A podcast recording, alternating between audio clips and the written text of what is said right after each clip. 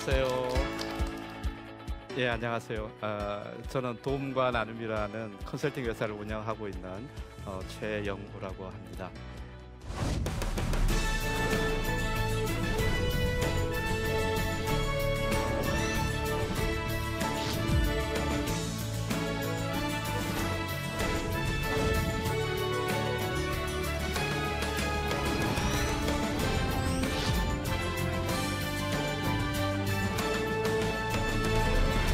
오늘 이제 같이 어, 조금 나누고 싶은 말씀은 코로나 사태 이후에 우리나라 대학들이나 병원들 어, 도대체 어떻게 바뀔, 것인지 그 다음에 교회는 또 어떻게 해야 되는지에 대한 이야기를 어, 조금 나누고 싶어요.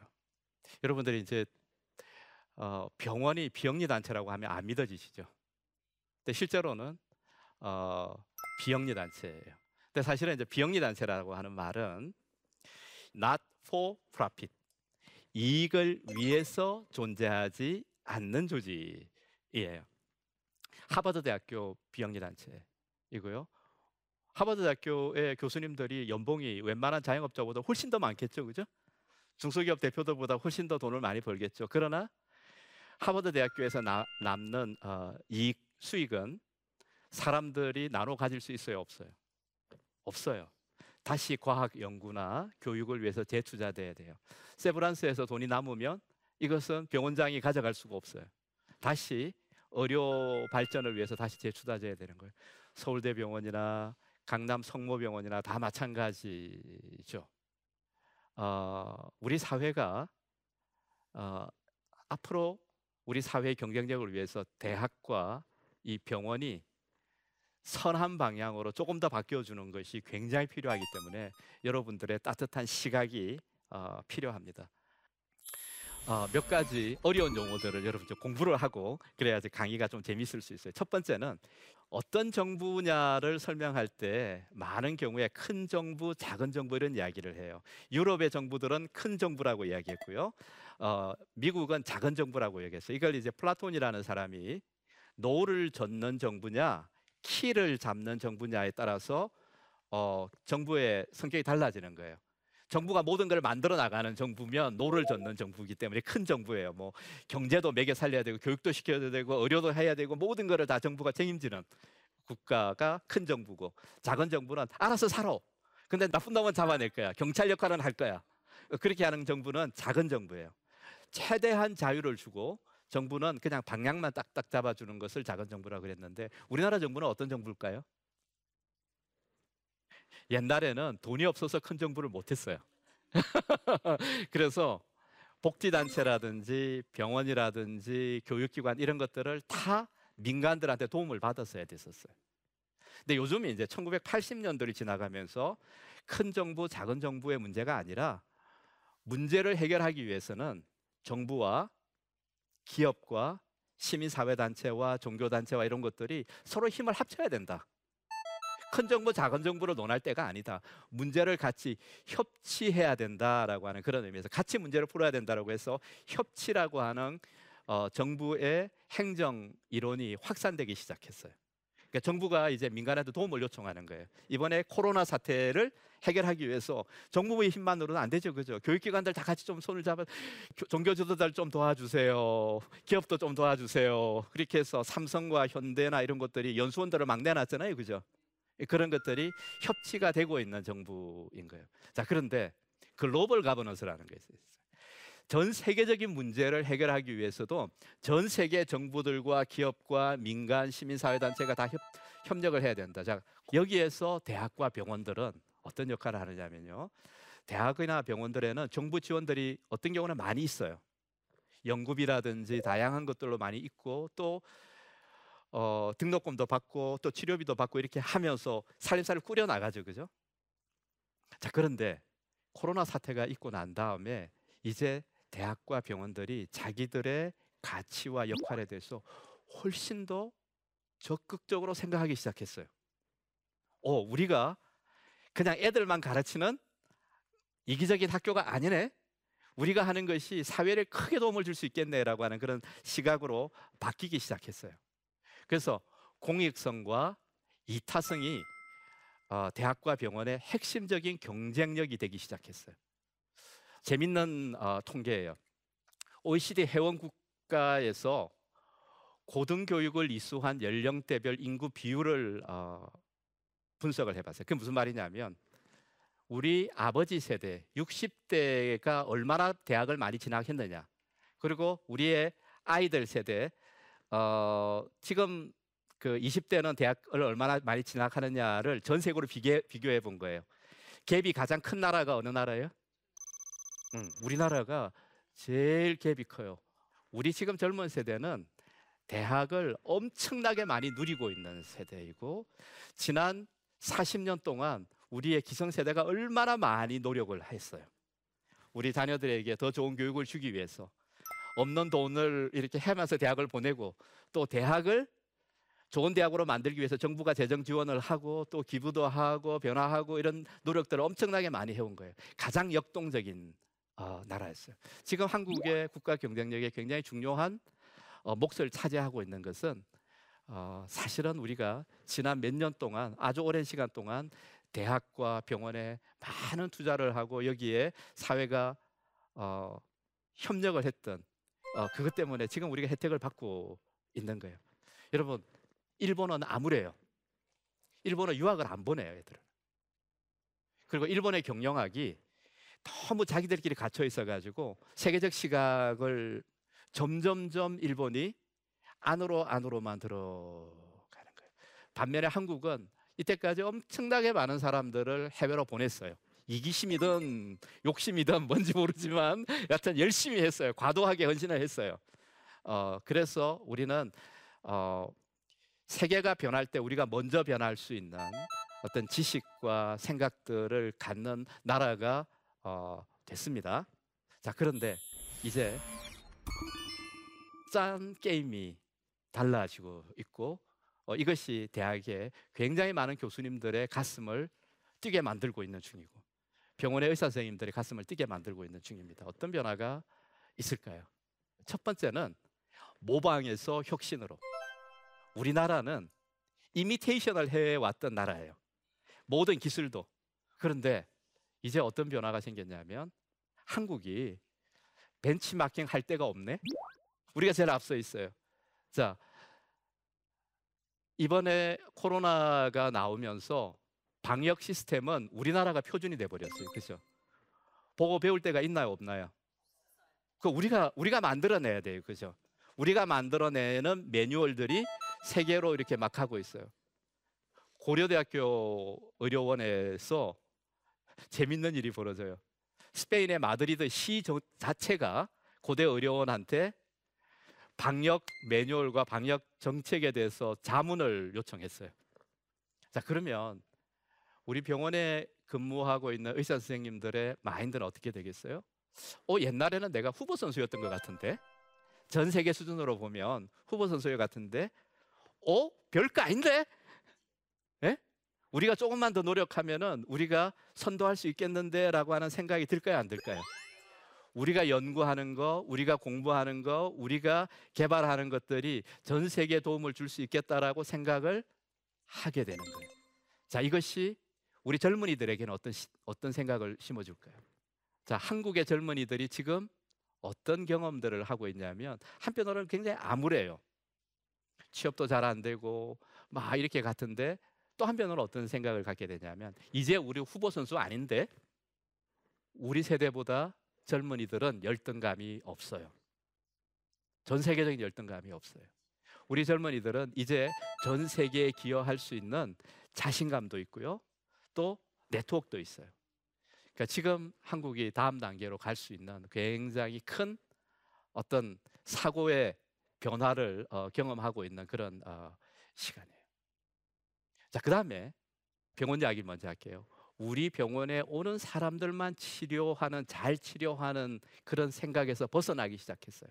많은 병원들이 이제 건강한 습관에 대한 이야기를 하게 될 거고 공공 의료에 대해서 좀 더 적극적인 그런 노력들을 하게 될 거예요. 그래서 의사 선생님들이 병원이 더 이타적이어야 된다라는 생각들 그리고 더 지혜로워야 된다.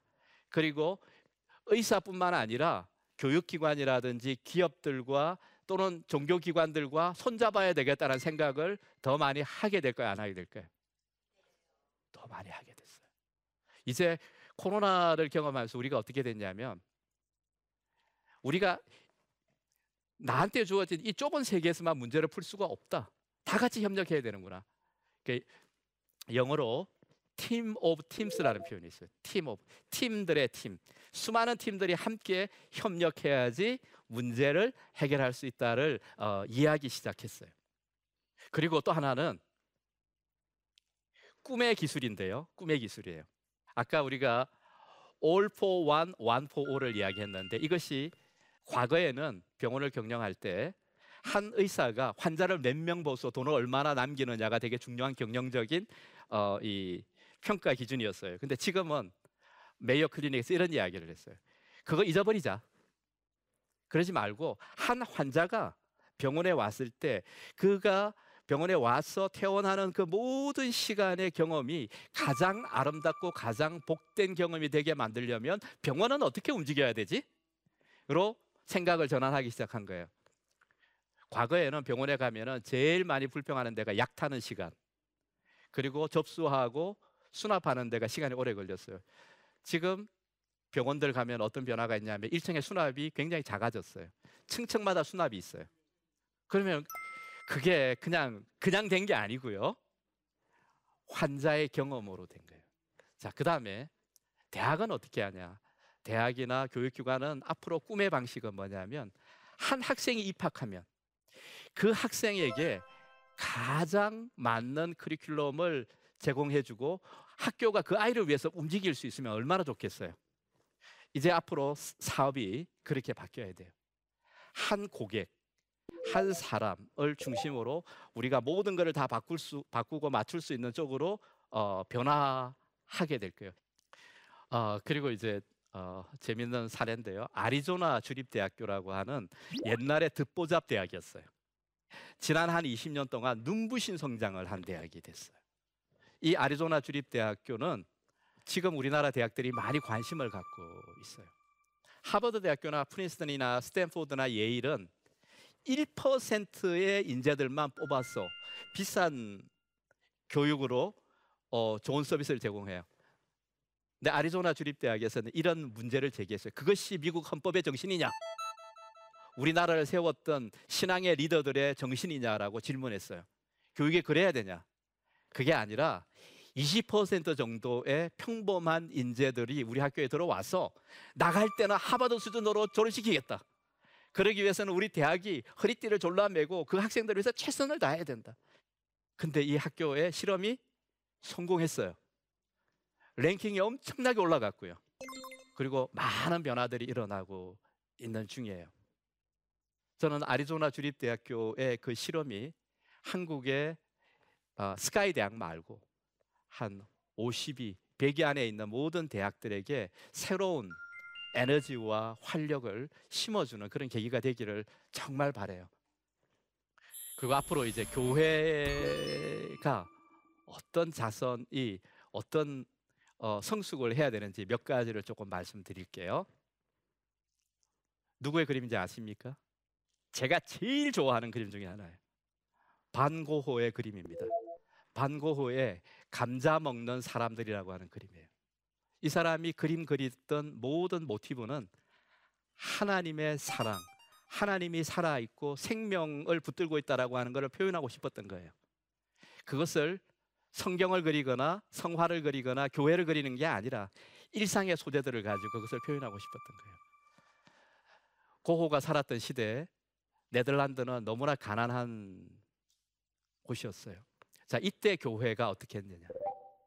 교회의 장로들과 집사들은 주중에 모든 성도들의 집을 방문합니다. 멀리서 바라봅니다.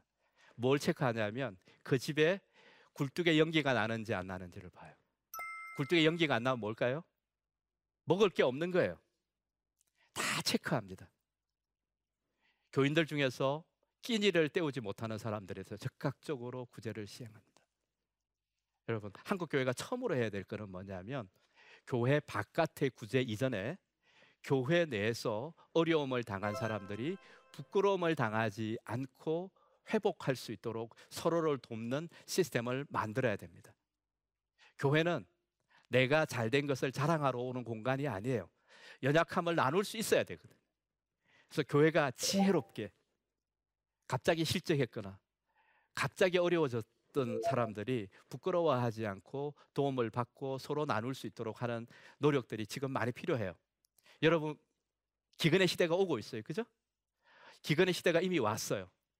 우리는 삶을 절제해야 되고요. 우리의 삶의 많은 부분들을 서로 나눌 수 있는 것으로 가야 되고 교회가 그것을 준비하고 있어야 됩니다. 그리고 교회 내에 가장 약한 자, 사회에서 가장 약한 자가 하나님의 관심이에요. 구약 성경과 신약 성경의 전체를 관통하고 있는 주제는 하나님이 약한 자와 연약한 자에 대한 관심이에요. 잃어버린 한 마리 양의 비유. 지극히 작은 자 하나에게 소자 그런 표현 성경 전체를 꿰뚫고 있는 거예요. 이것을 외면하면 우리가 모든 영적 원리나 영적인 축복을 상실하게 되는 거예요. 눈으로 바라보고 문제를 해결할 수 있도록 우리가 같이 노력해야 됩니다. 두 번째는 이 자선은 가정에서 가르쳐야 돼요. 가족 단위에서 사랑을 실천할 수 있는 것을 배워야 돼요. 저는 어릴 때 어머니가 선을 실천하는 것을 보고 굉장히 깊은 감동을 받았습니다. 페살로치가 가장 좋은 자녀 교육은 부모가 선을 행하다가 자녀에게 들키는 거예요. 우리 어머니는 나한테 들켰어요. 그것이 내가 50 중반이 될 때까지 추억으로 남아 있잖아요. 나한테 교훈이 되, 고 있잖아요. 어, 가족의 통장을 만드세요. 남을 위해서만 쓰는 어, 자선 통장을 만들어서 거기에 매달 매달 적립하면서 아이들에게 어디에 쓰는 것이 현명하고 하나님이 원하시는 것인지 아이들에게 해결책을 찾도록 권하세요. 유대인 가정들이 지금 하고 있는 거예요. 가정들마다 이 제데카라고 하는 어, 이 모금함이 있어요. 이 제데카는 거지도 해야 되는 거예요. 유대 사회에서는 어, 생활의 일부를 매번 이렇게 정립해서 이것에 대해서 자녀들이 어릴 때부터 배울 수 있도록 남을 돕되 사람에게 마음에 상처를 주지 않도록 무례하게 하지 않도록 어떻게 하면 사람을 존중하면서 할 수 있는지에 대해서 배울 수 있도록 그렇게 가야 되는 거예요. 그리고 이것이 축적되면 나중에 자녀들이 삶에 많은 시련이 있을 때 강건해져요. 그래서 반드시 어릴 때부터 여러분들의 자녀들과 부모님들이 같이 어, 자선을 실천하는 것을 같이 의논하고 교육할 수 있도록 했으면 좋겠고 이것이 교회 전통이 됐으면 좋겠어요. 자 그리고 이런 자선의 동기 이것이 내가 일을 하는 사업을 하는 어, 삶의 예배의 동기가 되는 거예요. 이스라엘 사회에서 자선을 행하는 것하고 사업을 하는 것 동기는 차이가 하나도 없어요. 모든 이스라엘 사람들이 생각하는 어, 사업의 원리는 뭐냐면 티쿤 올람이라는 거예요. 티쿤 올람. 세상을 고친다라는 거예요. 나의 사명은 세상을 고치는 거다. 우리 어, 기독교 용어로 하면은 하나님의 나라의 확장 어, 그런 거죠, 그죠? 내가 개같이 벌어서 정성처럼 쓰는 게 아니에요. 내가 하는 사업, 내가 하는 식당, 내가 하는 어, 비즈니스 이거 자체가 세상을 고치는 거여야 되는 거예요. 그것과 남을 돕는 거는 같이 간다. 제가 이 사진으로 보여드린 거는 아주 신기한 기술입니다. 공기를 물로 만드는 기술이에요. 사막에서는 아주 절대적으로 필요하겠죠. 물이 없는 곳에 공기에서 물을 만들어내. 이스라엘 사람이 만들어낸 기술이에요. 워터젠이라고 하는 회사예요. 왜 만들었냐? 제가 만났어요, 이 친구를. 물이 없으면 사람이 죽는데 물이 모자란 게 아니고 물이 없으면 어떡할 거냐? 그래서 만들었다는 거예요. 세계에서 제일 효율이 큰 가, 제습기예요. 30%의 습도만 있으면 하루에 30리터의 물이 쏟아져요. 공장 단위로 돌릴 수 있는 것도 있고요. 한 마을 전체가 먹을 수 있는 어, 이것도 있어요. 근데 이 친구들이 사업을 하는 것이 세상을 바꾸기 위해서 하는 거예요. 그러다가 사업이 대박이 나기도 하고. 그래서 이렇게 안 갔으면 좋겠어요. 내가 불의를 행하더라도 돈을 벌어서 나중에 착한 일을 하면 되지. 이건 성경적이지 않겠죠, 그죠? 내가 하고 있는 일 자체가 거룩한 산 제사가 그래서 어디서 만나냐면 남을 돕는 것과 내가 먹고 사는 것은 하나가 되는 거예요. 그 동기와 원리가 하나가 되는 거예요. 그리고 그것이 경제적 활력으로 어, 이렇게 갑니다. 여러분 한국 사회가 자선을 통해서 어, 자선을 깊이 이해하면서 이제 뭘 알게 되냐면 어, 대학과 병원이 우리가 원래 뭐였지? 이를 더 실감나게 이해하기 시작했고 앞으로 대학 내에서 많은 새로운 변화, 병원 내에서 많은 새로운 변화가 일어날 겁니다. 그래서 여러분들이 따뜻한 시각으로 한국의 대학과 병원들이 하나님의 영으로 충만할 수 있도록 기도해 주시고 또 기회가 되시면 도움도 주시고 또 그곳에서 일하고 있는 분들을 위해서 중보기도 해 주시고 하는 일들이 있었으면 좋겠습니다. 그리고 이 어려운 시대에 교회들이 어, 강력한 하나님의 편팔이 돼서 사회를 구제하되 지혜롭게 능력 있게 사람들의 마음을 다치지 않게 하는 지혜가 충만히 임할 수 있으면 좋겠습니다. 그리고 여러분들의 가정들이 또 그런 지혜로 충만하게 해서 가족 단위로 아이들과 부모가 어, 좋은 일을 하기 위해서 서로 의논하고 머리를 맞대고 이야기하고 또 배우고 공부하는 그런 시간들이 많아졌으면 좋겠습니다. 자 질문 있으신 분 있으면 어, 강의 잘 들었습니다. 네. 코로나 이후 서민들이 경제 활동에 대비해 어려운 일들이 많잖아요. 어떤 일을 해야 할지 걱정됩니다. 아주 오래전에 어, 그 10여 년도 지난 전인데요. 어, 우리 교회 목사님이 아주 특이한 설교를 하셨어요. 저그 설교를 아직도 기억하는데 여러분 헌금 너무 많이 하지 마세요라고 이렇게 설교를 하셨어요. 모든 사람들에게 기근이 올 것입니다. 그리고 한국 경제가 성장률이 둔화되고 그리고 모든 가정들이 힘이 약해지는 시대가 올 텐데 어, 헌금을 많이 하지 말고 저축을 많이 해라. 그리고 절제를 해라. 그리고 남을 돕는 일들을 위해서 비축했으면 좋겠다라고 하는 이야기를 어, 많이 하셨어요.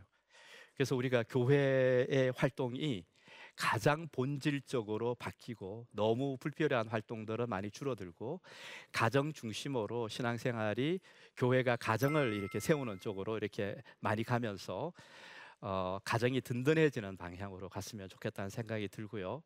어, 아이들과 가족들이 절제와 적정을 배워야 될 겁니다. 그죠?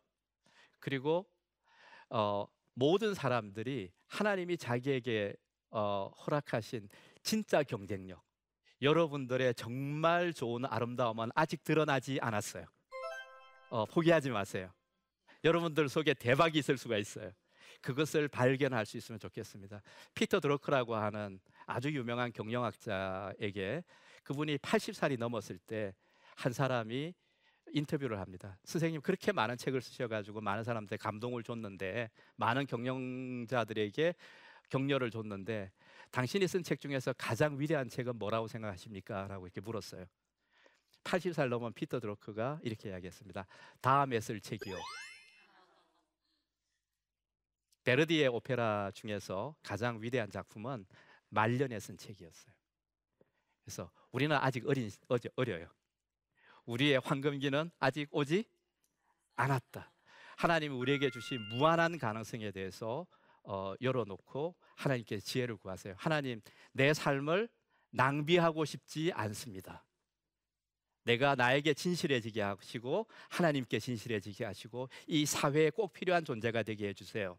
그리고 내가 그것에 대해서 경쟁력을 가지고 탁월성을 가질 수 있도록 우리 가정과 나를 회복시켜 주세요라고 하는 어, 기도 속에서 길을 발견할 수 있으면 좋겠어요. 감사합니다. 예, 어, 장시간 여러분들 같이 해주셔서 감사하고요. 어, 저도 좋은 시간이 됐습니다. 고맙습니다.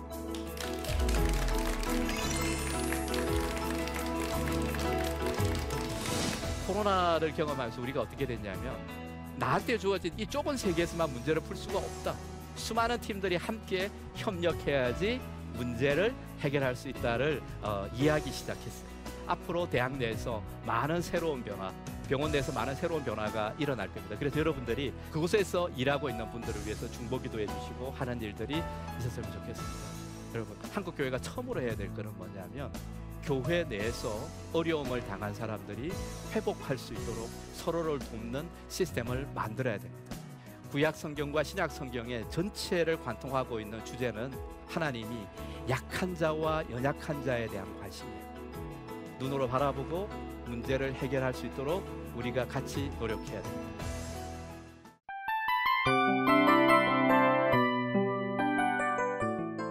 이 프로그램은 청취자 여러분의 소중한 후원으로 제작됩니다.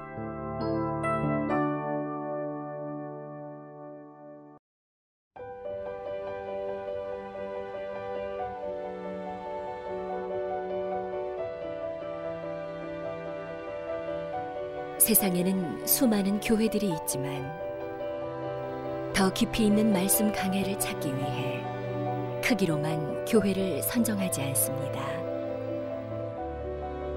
보다 좋은 영적 콘텐츠를 더 많이 나누기 위해 방송비를 받지 않습니다. 1년 365일 복음만 전하고 싶어서 우리는 광고를 하지 않습니다. 온누리의 복음을 땅끝까지 CGN TV와 함께 땅끝 선교사가 되주세요.